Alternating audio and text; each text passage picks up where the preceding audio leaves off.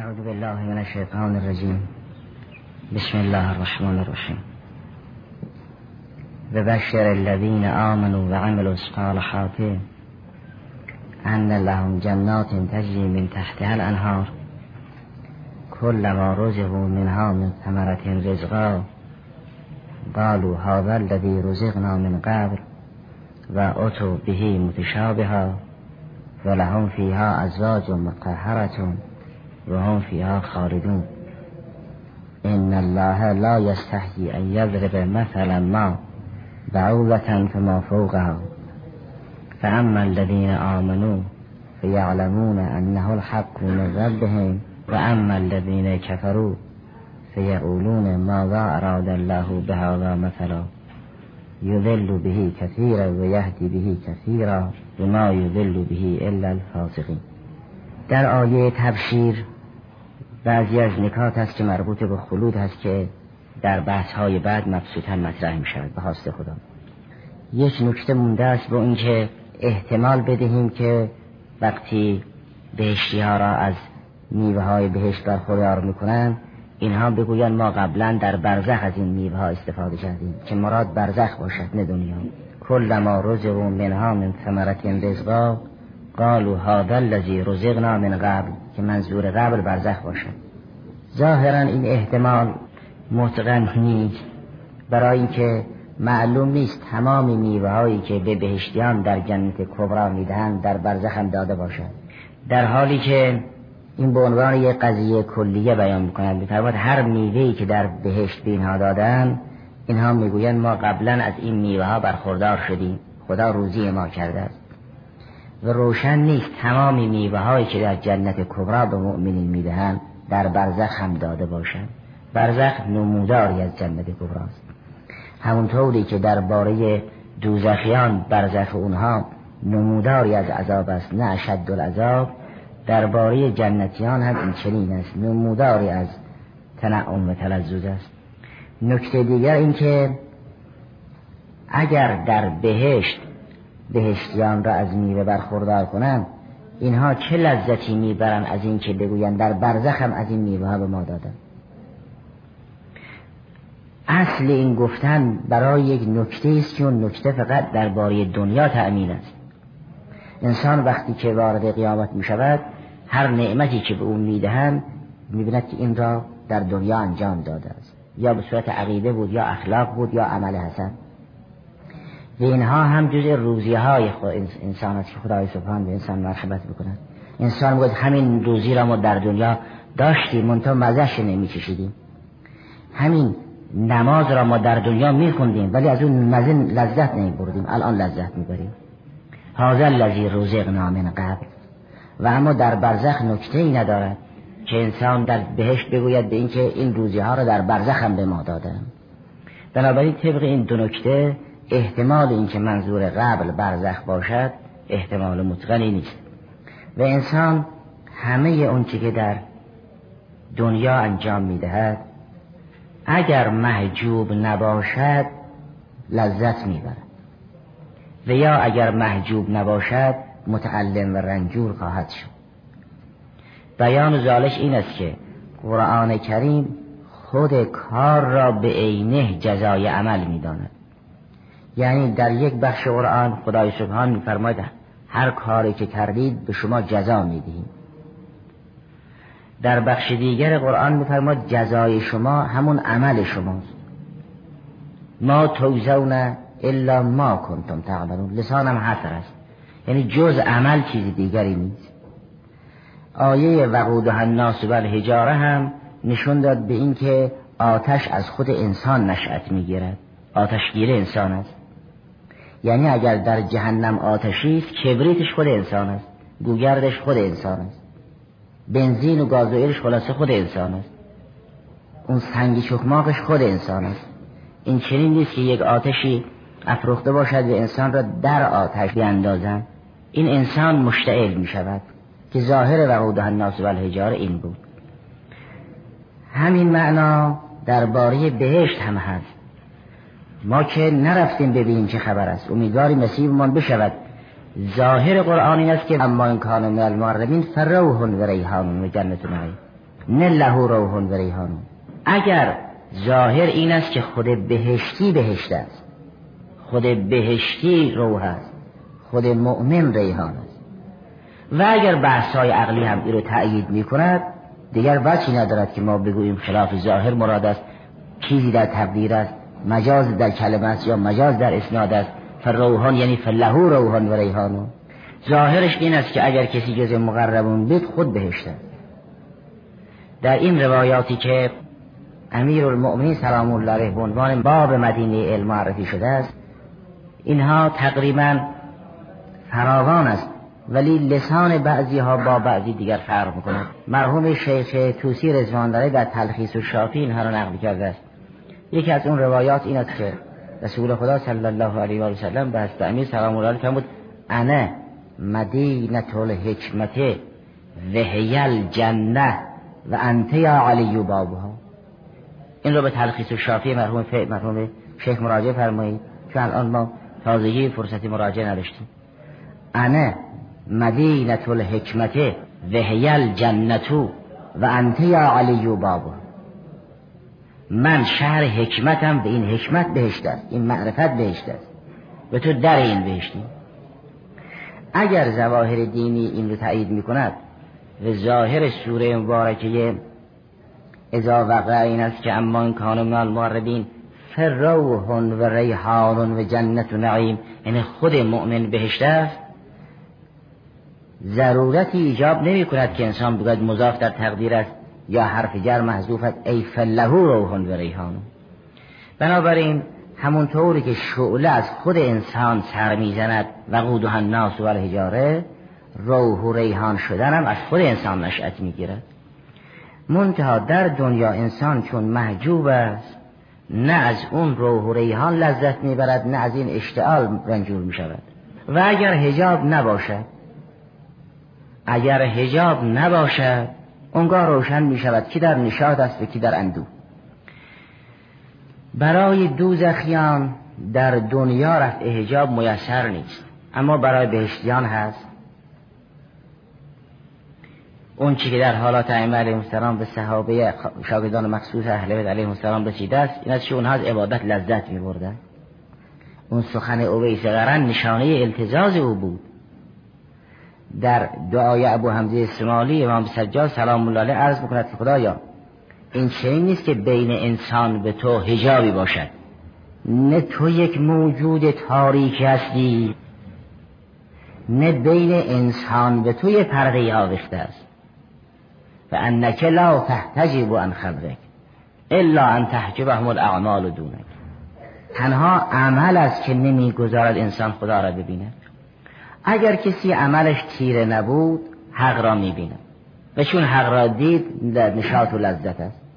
لذا اون مقداری که دیگران از فواشه لذت می‌برند اولیای الهی از سوم و سلات لذت می‌برند.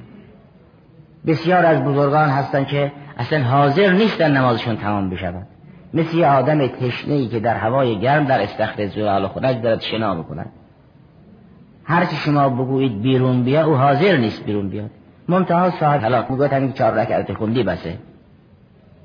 اصلا اونا حاضر نیستن از نماز بیرون بیان. اون که می‌گوید ای کاش اول تا آخر دنیا یک شب بود و من به سبحان ربی الاعلا مشغول بودم اهل اغراق نبود. او لذت میبود و اگر چون که انسان محجوب نباشد هم لذت میسور است و هم رنج و علم. گاهی سرگرمی نمی‌گذارد انسان درد رو احساس کند اگر در یک پذیرایی جشنی مهموندار در تلاش و کوشش باشد گاهی به استقبال مهمان برود گاهی برای بدرقه گاهی برای پذیرایی در تمام مدت که تلاش و کوشش می کند اون کفشش میخی فرض کنید دارد اون میخ جوراب و پاره می کند پا رو پاره می کند پا خون میآید خون کفش پر می کند در هیچ توجه ندارد. وقتی همه مهمونا را بدرقه کرده است عصر اون روز می بیند پاش می سوزد نگاه می کند بیند پاش خون آمده. این خون که عصر اون روز نیامده این خون در وسط روز آمده. منتها او سرگرم بود به احساس نمی‌کرد. انسان بعد از مرگ دفعتا می‌بیند که همه جا سوخته است. اگر فهمید همه جا سوخته است اون روز پی می‌برد که این سوختگی قبلا بود و او سرگرم بود و احساس نمی‌کرد. می‌گفت قد کن فی قفلت من هذا. این چی است؟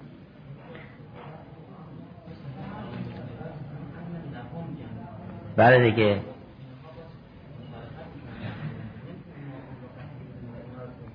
چون اینها اگر مملوک و مختص صاحب بهشت باشد این مقام مال صاحب مقام است. جنت مال صاحب جنت است. روح ریحان شدن وصفی است که ما مگر ما در اختیار صاحب وصف است. همونطوری که عقیده در اختیار صاحب وصف است. عمل و خلق در اختیار صاحب خلق و صاحب عقیده عمل هست. همین عقیده و خلق و عمل به صورت بهش در می آید فردا هم در اختیار صاحب بهش خواهد بود. خب بله. اون که این ان لهم هم تأیید می‌کند او را. برای اینکه اگر چون که جنت مال اینهاست همونطور که در دنیا عقیده مال اینها بود خلق مال اینها بود عمل مال اینها بود در آخرت بهشتم مال اینهاست. همونطوری که انسان با عقیده متحد است با خلق متحد است با عمل متحد است در سه مرحله و موضوع محمول هم در محور محمول ما هم اتحاد دارن درباره بهشتم ایزن شما می‌گویید زیدون مؤمنون می‌گویید زیدون عادلون بعد می‌گویید زیدون مسلم. این سه تا قضیه است که بر زید حل می‌کنید در سه محور بازه اتحاد دارد. اما صاحب همه محمولات ذات زید است. اونجا که می‌گوید زیدون مؤمنون یک اعتقاد خوبی را به زید نسبت می‌دید. اونجا که میگه زیدون عادلون یه صفت خوبی را. اونجا که میگه زیدون مسلم یه کار خوبی را به زید نسبت می‌دید. در همه موارد زید با این عقیده و خلق و عمل متحد است.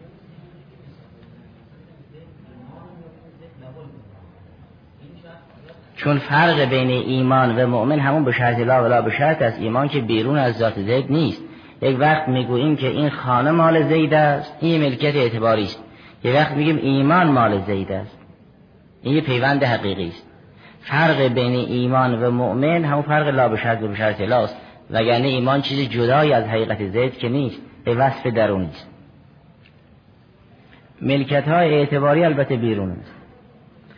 انسان در دنیا که هست همه اون نعمت ها را دارد. منتها لذت نمی‌برد چون سرگرم است. چه اینکه اگر اهل کفر و نفاق باشد به همه اون آلام مبتلاست. منتها چون سرگرم است رنج نمی‌برد نه اینکه نسوزد. در بعضی از آیات قرآن کریم تعبیر این است که چکم اینها جز آتش چیزی دیگر نیست. غیر از سوره نساء که قبلا خونده شد. در سوره نساء ده تعبیر قرآن کریم حاصل نبود. فرمود به اینکه ان الذين یأکلون اموال الیتاما ظلما انما یأکلون فی بطونهم نارا و سیسلون سعیرا. اینا که اموال مردم رو می‌خورن دارن آتش می‌خورن. و اما در بعضی از تعبیرات دیگر قرآن کریم است که ما یأکلون فی بطونهم الا النار. اینا فقط آتش می‌خورن و نمی‌بینن. بعضی ها فقط سرگرم خوردن آتشن. درباره بهشتی ها هم این چین است. اینها سرگرم میوه های بهشتی هم و چون اشتغالشون به دنیا زیاد است لذت نمی‌برن. مگر کم؟ اونا که اشتغالشون به دنیا کم بود لذت فراوانی می‌برن. اما بحث های دیگر که مربوط به خلود امثال ذالک است گرچه تا حدود اشاره شد و اما آیاتی هم در پیش داریم به خدا. اما آیه بعد که امروز مطرح شد این است که ان الله لا یستحیی ان یضرب مثلا ما بعوضة فما فوقها. یک سلسله مثل ها در قرآن کریم ذکر شده است چون که در همین سوره مبارکه بقره که بحثاش قبلا گذشت آیه 16 و آیه 19 آیه 17 و آیه 19 مثل هایی بود که خدا فرمود. مثل هم که مثل الذی استوقد نارن یا او که سیب من از سماع فیه ظلمات و برق این از مثل ها رو زده. در موارد دیگر هم گاهی خدای سبحان به انکبود مثال بزند گاهی به مگس مثال بزند و مانند. اصل مسئل زدن برای چیست و به این امور حقیر مسئل زدن برای چیست؟ اصل مسئل زدن برای آن است که انسان سطح او مطلب معقول را تنزل بدهد تا در دسترس فکر قرار بگیرد. در مسائل منطقی ملاحظه فرمودید که گاهی انسان در هنگام معرفی شی تعریف حدی دارد گاهی تعریف رسمی دارد گاهی تعریف مثل. یعنی اگر معرف را به چهار قسم ذکر کردن در کنارش یک قسم پنجمی هم مطرح است. گاهی با حد تام یا حد ناقص گاهی با رسم تام یا رسم ناقص گاهی هم با مثل مطلب را تعریف می‌کنند حد تام و رسم تام شناختش برای بسیاری از توده مردم دشوار است. زیرا به ذاتیات پی بردن به لوازم ذات آشنا شدن سخت است. اما مسهل مطلب را تنزل می‌دهد هم فکر را بالا می‌برد هم مطلب را پایین میآورد. قهرن محاضی هم قرار می‌گیرند و قابل درکن مثل غیر از حدین و غیر از رسمین است ذاتیات را بیان نمی کند لوازم ذات را بیان نمی کند یک نسبت دور را ارائه می دهد مثلا در معرفی روح که روح چیست یه تعریف حدی برش ذکر می‌کنن یه تعریف رسمی برش ذکر می‌کنن و مانند اون. اما درک روح برای توده مردم دشوار است. لذا برای اینکه روح را یک مقدار بهتر بشناسم میگن روح در بدن مثل ناخدای کشتی است در کشتی. که ناخدا مدبر کشتی است ولی تو کشتی فرو نرفته. نفس در بدن کس سلطان به نسبت المدینه او ربان به نسبت السفینه این برای آن است که انسان یه مقداری بفهمد روح در بدن چگونه تدبیر می‌کند. آیا در بدن فرو رفته است و بدن را تدبیر می‌کند؟ یا مثل سلطان مدینه است که مدبر مدینه است و مثل ربان سفینه است که تدبیر سفینه به اوست ولی در سفینه فرو نرفت مانند اون.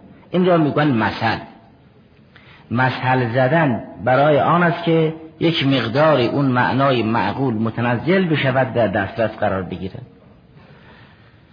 این کار در کتابهای عقلی کم هست چون هم اصل این فن برای گروه خاص نوشته می شود و همین که رسالت اونها این نیست که حرف را در سطح توده مردم منتقل کنند. و اما قرآن که نور به هدایت عمومی و همگانی است باید به زبان همه مردم سخن بگوید. چون هدن لناس است. طوری حرف بزند که احدی نتواند بگوید من نمی‌فهمم. هیچ احدی عذر ندارد. برای اینکه احدی معذور نباشد باید به زبان همگانی سخن بگوید. و این کار خداست که فقط به زبان همه سخن می‌گوید در این حال که متقن سخن می‌گوید در این حال که حرفش ثقیل است سهل و آسانم هست. لذا سعی قرآن بران است که هر مطلبی را که بر او برهان قام کرده است در قالب یک مثل ذکر بکنند در همون جریان توحید ربوبی آیه سوره انبیا به عنوان یک قیاس استثنایی بیان شد که لوکان فیه ما آلهتون الا الله لفسدتا به صورت قیاس استثنایی بیان شد که بسیاری از علما در تلازم بین مقدم و تالی شبه دارن اشکال دارن با یک اشکالاتی به زحمت بتوانند بفهمند. که اگر دو خدا باشد جهان فاسد خواهد شد. اونگاه اشکال از اینجا شروع می شود که اگر دو خدا هر دو هماهنگ کار کنند طبق واقع کار کنند چرا عالم فاسد می شود تازه اول ادغای شبهات در بین علماست. همین معنای سوره انبیا را که به صورت قیاس استثنایی بیان کرد که لوکان فیه مالهت الا الله لفسدتا همین معنا را به صورت یک مثل در بخش دیگر قرآن بیان کرد. فرمود به این که اگر عالم را بیش از یک خدا اداره بکند اوضاع به هم می‌خورد. مثل اینکه یک غلام به یک عبد در اختیار چند مولای بداخلاق نساز باشد که فیه شرکا و متشاکسون. اگر یک عبد یک خدمتگزار در اختیار یک مولای خوش اخلاق باشد وضعش سالم است. یا یک خدمتگزار در اختیار چند مولای بد سلیقه و کج سلیقه همین معنای بلند سوره انبیا را که برای توحید ربوبی بیان فرمود به صورت یک مسئل برای دیگران تبیین کرد که هیچ کسی روی زمین نمی‌تواند بگوید من نمی‌توانم قرآن بفهمم. چون هر معنای بلندی را با مثل حل کرد. اگر نورانیت مطلقه خدای سبحان در سوره نور مطرح است فورا مسئله مشکات و مصباح و زجاجه و زیت و زیتونه را به عنوان مثل کنارش ذکر کرد. الله و نور السماوات و الارض مثل و نوری که مشکات فیها مصباح. این بیان در قرآن کریم هست که به زبان همه مردم سخن می‌گوید. اون که اهل برهان است با مثل مطلب را بهتر می‌فهمد. اون که اهل برهان نیست با مثل اصل مطلب را درک می‌کند تا اینکه که من هلک عن بینت و یحیا من بینت. لذا در قرآن کریم بود ما در همه زمینه ها مثل ذکر می‌کنیم. ما در بسیار از موارد مثل یاد می‌کنیم. این رو به عنوان اصل کلی فرمود. اونگاه گاهی به انکبود مثل می‌زند گاهی به مگس مثال می‌زند. در این آیه محل بحث میفرماد به اینکه شما نگاه نکنید که مورد مسحل کوچک است و نگویید که خدا چطور به پشه مثال می‌زند خب برای فهموندن یک موجود ضعیف ما باید به پشه مثال بزنیم. شما ممثل رو در نظر نگیرید که خدا بزرگ است. ببینید ممثل چیست و مثال با ممثل منطبق است یا ما می‌خواهیم بگوییم به اینکه ارتباط به غیر خدا مثل یک هنگ زدن به خانه انکبود است. البته انکبود یه چیزی ضعیفی است. نباید گفت خدا چرا به انکبود مثال می‌زند. شما مثل را با ممثل بسنجید ببینید مطابق است یا نه. کار ندارید گویندش خداست که نور السماوات و الارض است.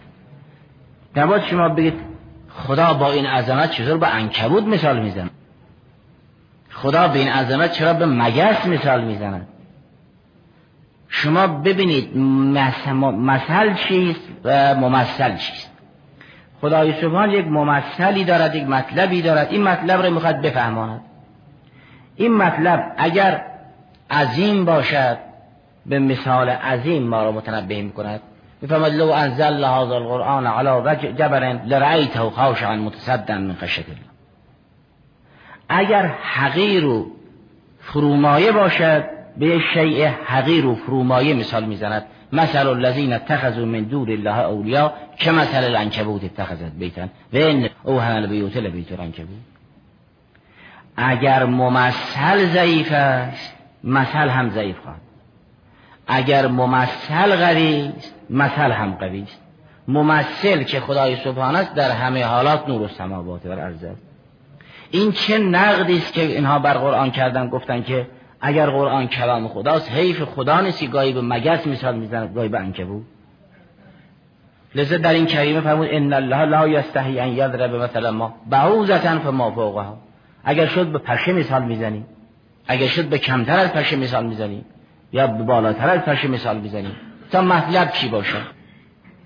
اگر کسی به غیر خدا تمسک کرد به جایی تمسک کرد که هیچ اعتباری به اون نیست به اون بیت انکم. چون غیر خدا در جهان نقش ندارد تا انسان کار را به غیر او بسپرد. چیزی در جهان هست که جز استتاد و سپاه حق نباشد. اگر سراسر عالم سپاه حق است. لله جنود و سماوات و غیر خدا چیزی نیست نه چیزی هست و ضعیف است. یک وقت انسان بود غیر خدا در برابر خدا ضعیف است. این دید نارد ثوابی است. نباید گفت غیر خدا در برابر خدا ضعیف است. غیر خدا در برابر خدا هیچ است. نه اینکه ضعیف است. چون اگر ربوبیت اون نامحدود است جا برای غیر نمی‌گذارد. لذا فرمود کفار مثل تشنگانی که به دنبال سراب می‌روند. یعنی به دنبال هیچی. نه به دنبال شیء ضعیف می‌روند. فرمود کفار اعمالهم که سراب به قیت تحسبه الرمعان ما ازا جاءه لم یجده شیئا. نه وجده لا شیء چون لا قابل وجدان نیست. فرمود لم یجده شیئا قضیه سالبه است. نه قضیه موجب معذورت محمود. نه اینکه یافتن اینکه چیزی نیست. هیچی نیافتن. سراب آن است. سراب آب نماست نه یک شیء ضعیف است. انسان می‌تواند بگوید که لانه انکبود یه شیء ضعیف است. بعوزه یه شیء ضعیف است. می شود اشیا را به ضعف و قوت تقسیم کرد و گفت لانه انکبوت شیء ضعیف. اما سراب رو که نمی‌شود گفت شیء ضعیف. سراب لا شیء است. سراب یعنی آب نماست و هیچ نیست. فرود اون که به دنبال غیر خدا رفت همه حقیقت را رها کرد و به دنبال هیچ رفت. این کریم خب انسان اشکال کرد بیاد خدا چرا به سراب مثال می‌زند. ممثل گرچه عظیم است اما اگر مطلب ضعیف بود مثال ضعیف برای تبیین مطلب ضعیف رساست. مطلب قوی بود مثال قوی برای تبیین و مطلب قوی است. و خصوصیت فساحت و بلاغت آن است که انسان خوب حرف بزنه و حرف خوب بزنه. خدا این چنین است. هم خوب حرف زد هم خوب حرف خوب زد. همه جا به اندازه همونجا سخن گفت. پس کسی نگوید چرا خدا گاهی به مگس مثال می‌زنه گاهی به انکبود خانه انکبود مثال می‌زنه به مانند در سوره حج به جریان مگس اشاره کرد. آیه هفتاد و سه سوره حج فرمود یا ایوه الناس به مثل فاستمعوا له. ان الذين تدعون من دون الله لن یخلقوا ذبابا ولو اجتمعوا له. و این یسلبه الذباب شیئا لا یستنقذوه من ضعف طالب و المطلوب فرمود این بودها توان اون را ندارن که یک مگس خلق کنن. حالا خواب بودهای چوبی بودهای سنگی بودهای آسمانی بودهای زمینی انسان غیر انسان. احدی توان آفرینش یک مگس را هم ندارد. و اگر مگس چیزی از این معبودهای دروغین شما بکاهد اونها توان استرداد ندارن مگس که خیلی ضعیف است اینها هم از مثل او هستن ضعیف. شما به کسانی تکیه کردید که در برابر مگس ضعیفه کار نمی‌توانند مثل مگس مگس خلق کنند. و نمی‌توانند در برابر مگس با او مقاومت کنند. چنگی در سوره انکبوت بود که کسانی که اولیای غیر الحق می‌گیرند مثل انکبوت است که خانه گرفته و این او هنال بیوتل بیت الانکبوت آیه چهل و یک سوره انکبوت این است. مثل الذین اتخذوا من دون الله اولیا که مثل الانکبوت اتخذت بیتن و این او هنال بیوت بیت الانکبوت لو کان یعلمون. غیر خدا هر که هست. انسان گاهی به خودش متکیست گاهی به دیگری متکیست فرمود اگر کسی در تحت ولایت غیر حق بود مثل انکبودی است که به خانه دستبافت خودش که با آب دهن ساخت تکیه کرده است. و سسترین خانه خانه انکبود است یعنی سسترین ولایت ولایت غیر خداست. خب حالا کسی اشکال کرد چرا خدا به انکبود مثال زده؟ خب برای تفهیم این مطلب که ارتباط به غیر خدا ضعیف است باید به شیء ضعیف مثل زد. در همین سوره انکبود آیه 43 میفرماید که و تلک الامثال نظره به حال الناس و ما یعقلها الا العالمون. ما مثل را برای توده مردم می‌زنیم. اما در بین توده مردم بهره مال کسانی است که دارای وسیله و نتیجه مال کسی است که از این وسیله استفاده می‌کنه. بیان ذالک این است که فرمود ما این مثل را برای همه مردم بیان می‌کنیم. و تلک الامثال نظره بحال الناس همین جریان اتخاذ بیت انکبود را برای همه مردم گفتیم. اما کسی که علم دارد وسیله استفاده از این مثل را دارد اگر از این علم استفاده کرد به مرحله عقل رسید از این مثل استفاده می‌کنه بهره این برد پس اگر کسی عالم نبود اهل اندیشه و تفکر نبود یه بهره ضعیفی از این مثل دارد چون خدا همین مثل انسان رو عالم می‌کنه. اگر اهل علم و دانش بود یک نردبانی دارد که به وسیله نردبان علم به مقام عقل برسد. چون علم ذاتا مطلوب نیست. علم یه نردبان خوبی است که انسان رو عاقل کنه اونچه که خیلی بها دارد و عزیز است پیش خدا اون عقل است. و اگر به علم حرمتی می و به علم بها می‌دهند برای اینکه نردبان عقل است. و اگر این علم یک نردبانی بود که به دست مغنی قرار گرفت انسان رو به ته چاه برد خب دیگر اون نردبان بالا رفتن نیست. شما اگه این نردبان را به یک مهندس بدید او تلاش کوششش این است که این تالار زهد را مزین کند با آینه و برق. اما اگه به دست یک مغنی بدید او پایین میره نیست که بالا بره که؟ این علم جز وسیله بودن چیزی دیگر نیست. فرمود از این وسیله فقط صاحب عقل است که استفاده می‌کند. و ما یعقلها الا العالم عالم است که می‌تواند عاقل بشود. یعنی باید عاقل بشود. عقل آن است که یعبدو به الرحمن. و اگر کسی چیزی نداشت که با او خدا را عبادت کند صفیح است که بحثاش قبلا گذشت. پس و ما یعقلها الا العالمون. اصل مثل زدن. و بهره برداری مثل بهره برداری از مثل. و کسانی که از این مثل بهره برداری کردن همه را در این کریمه بیان در سوره روم آیه پنجاه و هشت میفرمد ولقد ضربنا للناس فی هذا القرآن من کل مثل. ما برای مردم در این قرآن از هر مثلی سخنی به میان آوردیم کتاب بفرمد چون این کتاب خودن للناس است. برای گروه مخصوص نیست. لذا همه معارف عقلی را که قرآن کریم در سطح بلند مطرح کرده است در سطح مثل هم پیاده کرده است تا توده مردم بفرمند مطلبی نیست در قرآن که بعضی بگویند که ما که سواد اون را نداریم قرآن بفهمیم به مقداری که انسان حجتش تمام بشود قرآن راه را باز کرده است. به زبان همه مردم سخن گفت. به زبان فطرت سخن گفت. بدون تکلف هم سخن گفت. به اصطلاح سخن نگفت. برای گروه مخصوص سخن نگفت به زبان فطرت سخن گفت که یک زبان مشترکی است. لذا فرمود ولقد ضربنا للناس فی هذا القرآن من كل مثل. ولئن جئتهم بآیة لیقولن الذین كفروا ان انتم لا مبتلون. در جریان سوره که اونجا هم باز وقتی مثل ذکر می‌کند میفرمود که ما برای تبیین همه معارف مثل یاد کردیم.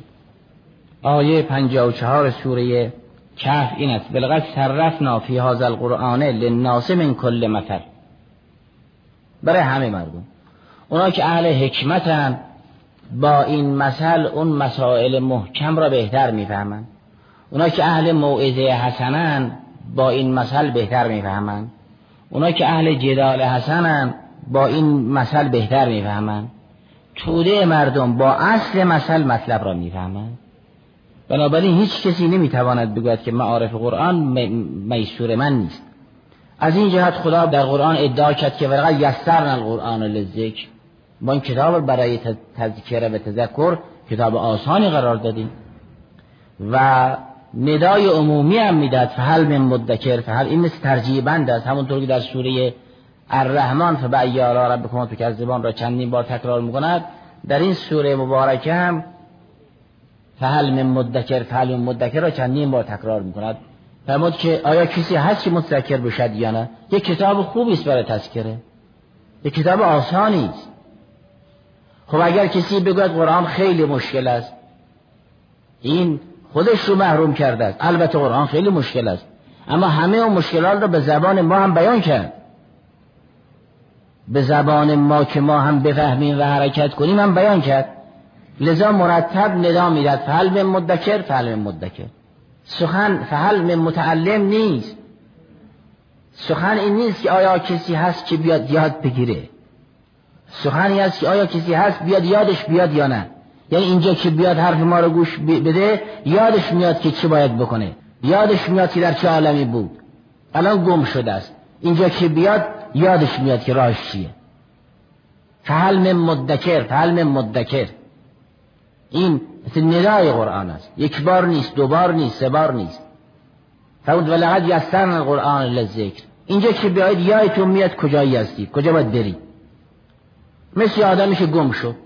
اما اگر یک زائری در اطراف این صحنه گم بشود بالاخره به اطلاعات مراجعه می‌کند. بعد اونجا که رفت نشانه که داد نشانش هم دادن یادش میاد.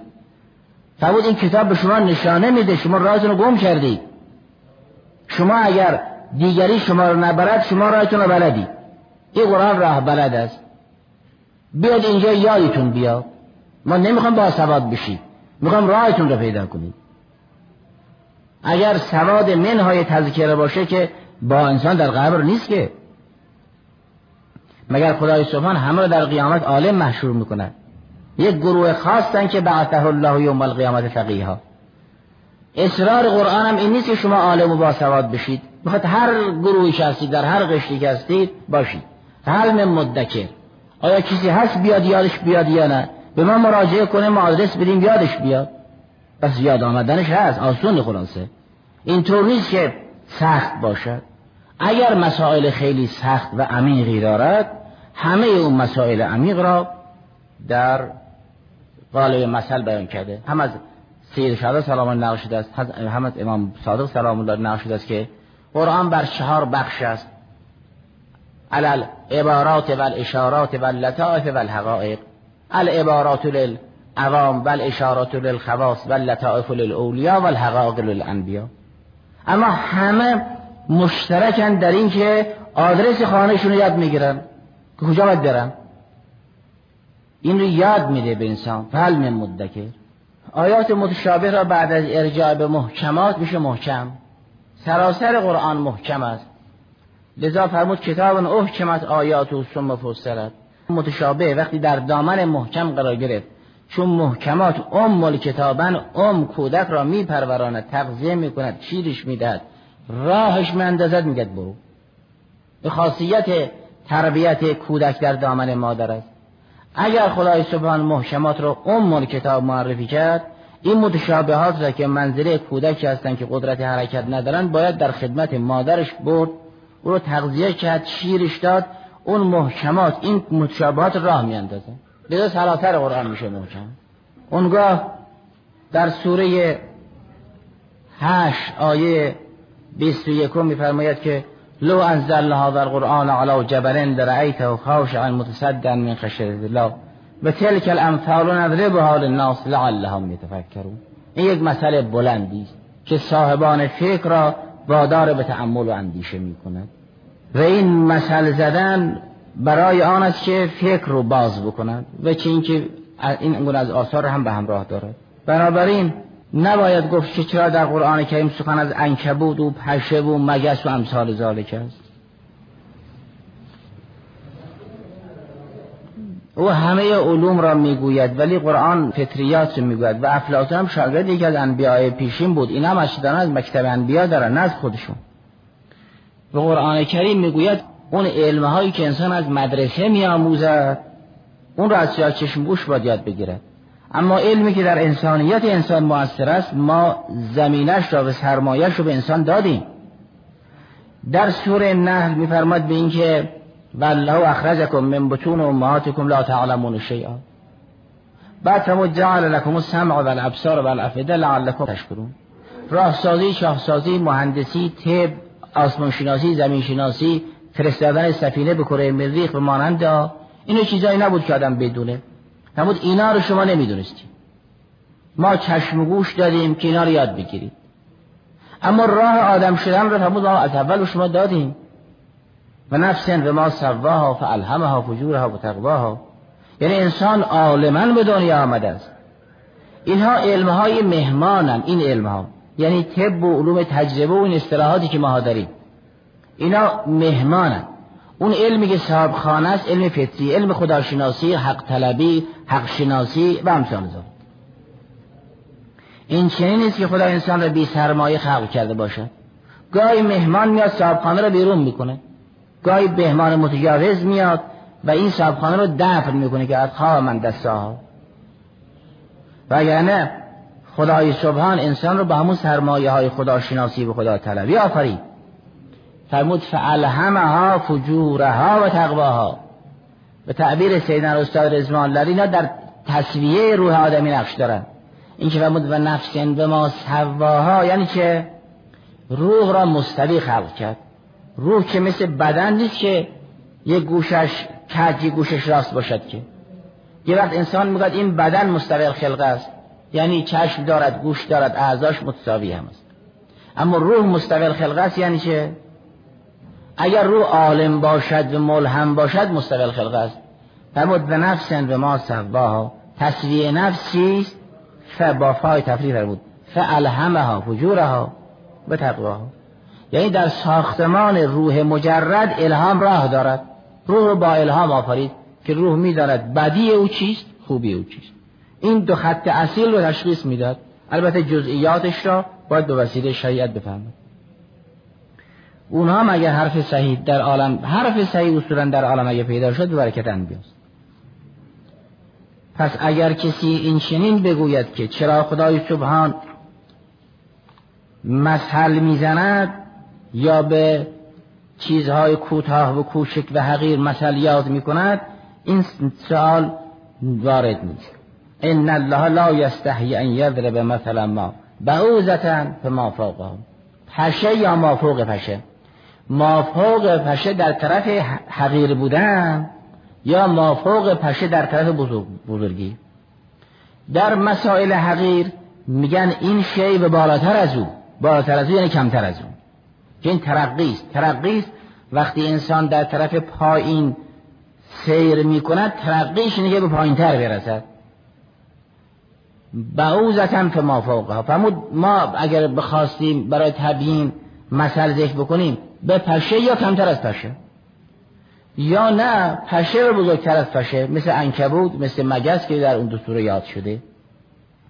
چون غرض تبیین مطلب است چه حیای خدا دارد در روایات هست که خدا حیی است یعنی اهل حیاست اهل شرم است که بنده دست به سوی خدا دراز بکند و خدا این دست رو خالی برگرداند این چنین.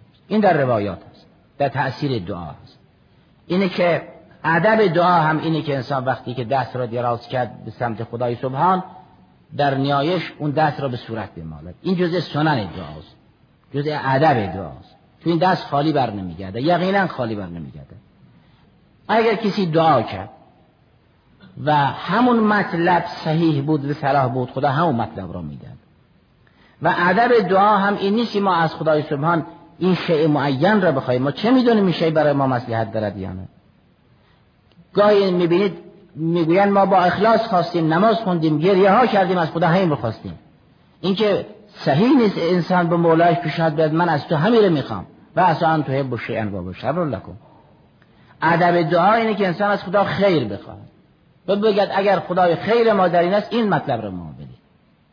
مثل یک کودکی که تمام تلاش و کوشش رو می‌کند با خلوص نیت با اشک و زاری و لابه از مادرش غذایی می‌خواهد که برای او خوب نیست.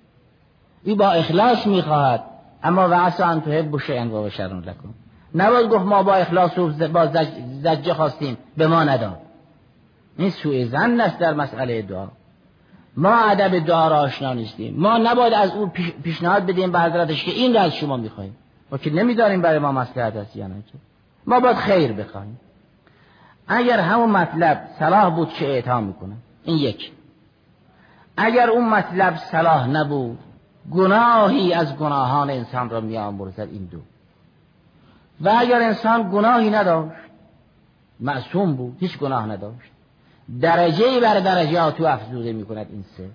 پس یا عین اون مطلب را قضا می کند یا گناهی از گناهانش را می بخشد یا درجه بر درجات او می دهد اینا به عنوان مانعت الخلوب است که جمع را شاید. گاهی انسان با یک دعا نتایج فراوانی می‌گیرد هم همون مطلب و هم مغفرت ذنوب و هم ترفیع درجه. اینه که ممکن نیست دست به سوی خدا دراز بشود و خالی برگردد. این ممکن نیست. یکی از این امور به نحو مانعت الخلوب خواهد بود. لذا گفتن ادب دعا اینه که انسان دست را به صورت بماله که از جای بلند و شریفی آمده است. منظور آن است که اگر خدای سبحان فرمود مثلا ما بعوزتا فما فوقها یعنی در طرف حقیر بودن خدا حی نیست خجالت بکشد چهره مثال نزند. اون حیا را دارد که دست را خالی برگرداند. و اینجا جای حیا نیست. اینجا باید تفهیم است. اینها که اعتراض می‌کنن که چرا خدا به مگس مثال می‌زند اینها باید مستحی باشند نه خدا. خدا حیا این جای حیا نیست. این برای تفهیم مطلب است. خدا شرم بکند و مثل نزند این چنین نیست. اگر مطلب را خاص بفهماند اقتضا کرد که به یک شیء حقیری مثل بعوزه یا مافوق بعوزه مثل بزند تمثیل می‌کند. حالا یا مافوق بعوزه در حقارت میشه کوچکتر از بعوزه یا مافوق بعوزه در بزرگی مثل همون مگس و انکبودی که یاد شده است. و در برابر مثل مردم دو گروهن که مرازی میفرمایید. الحمدلله رب العالمین.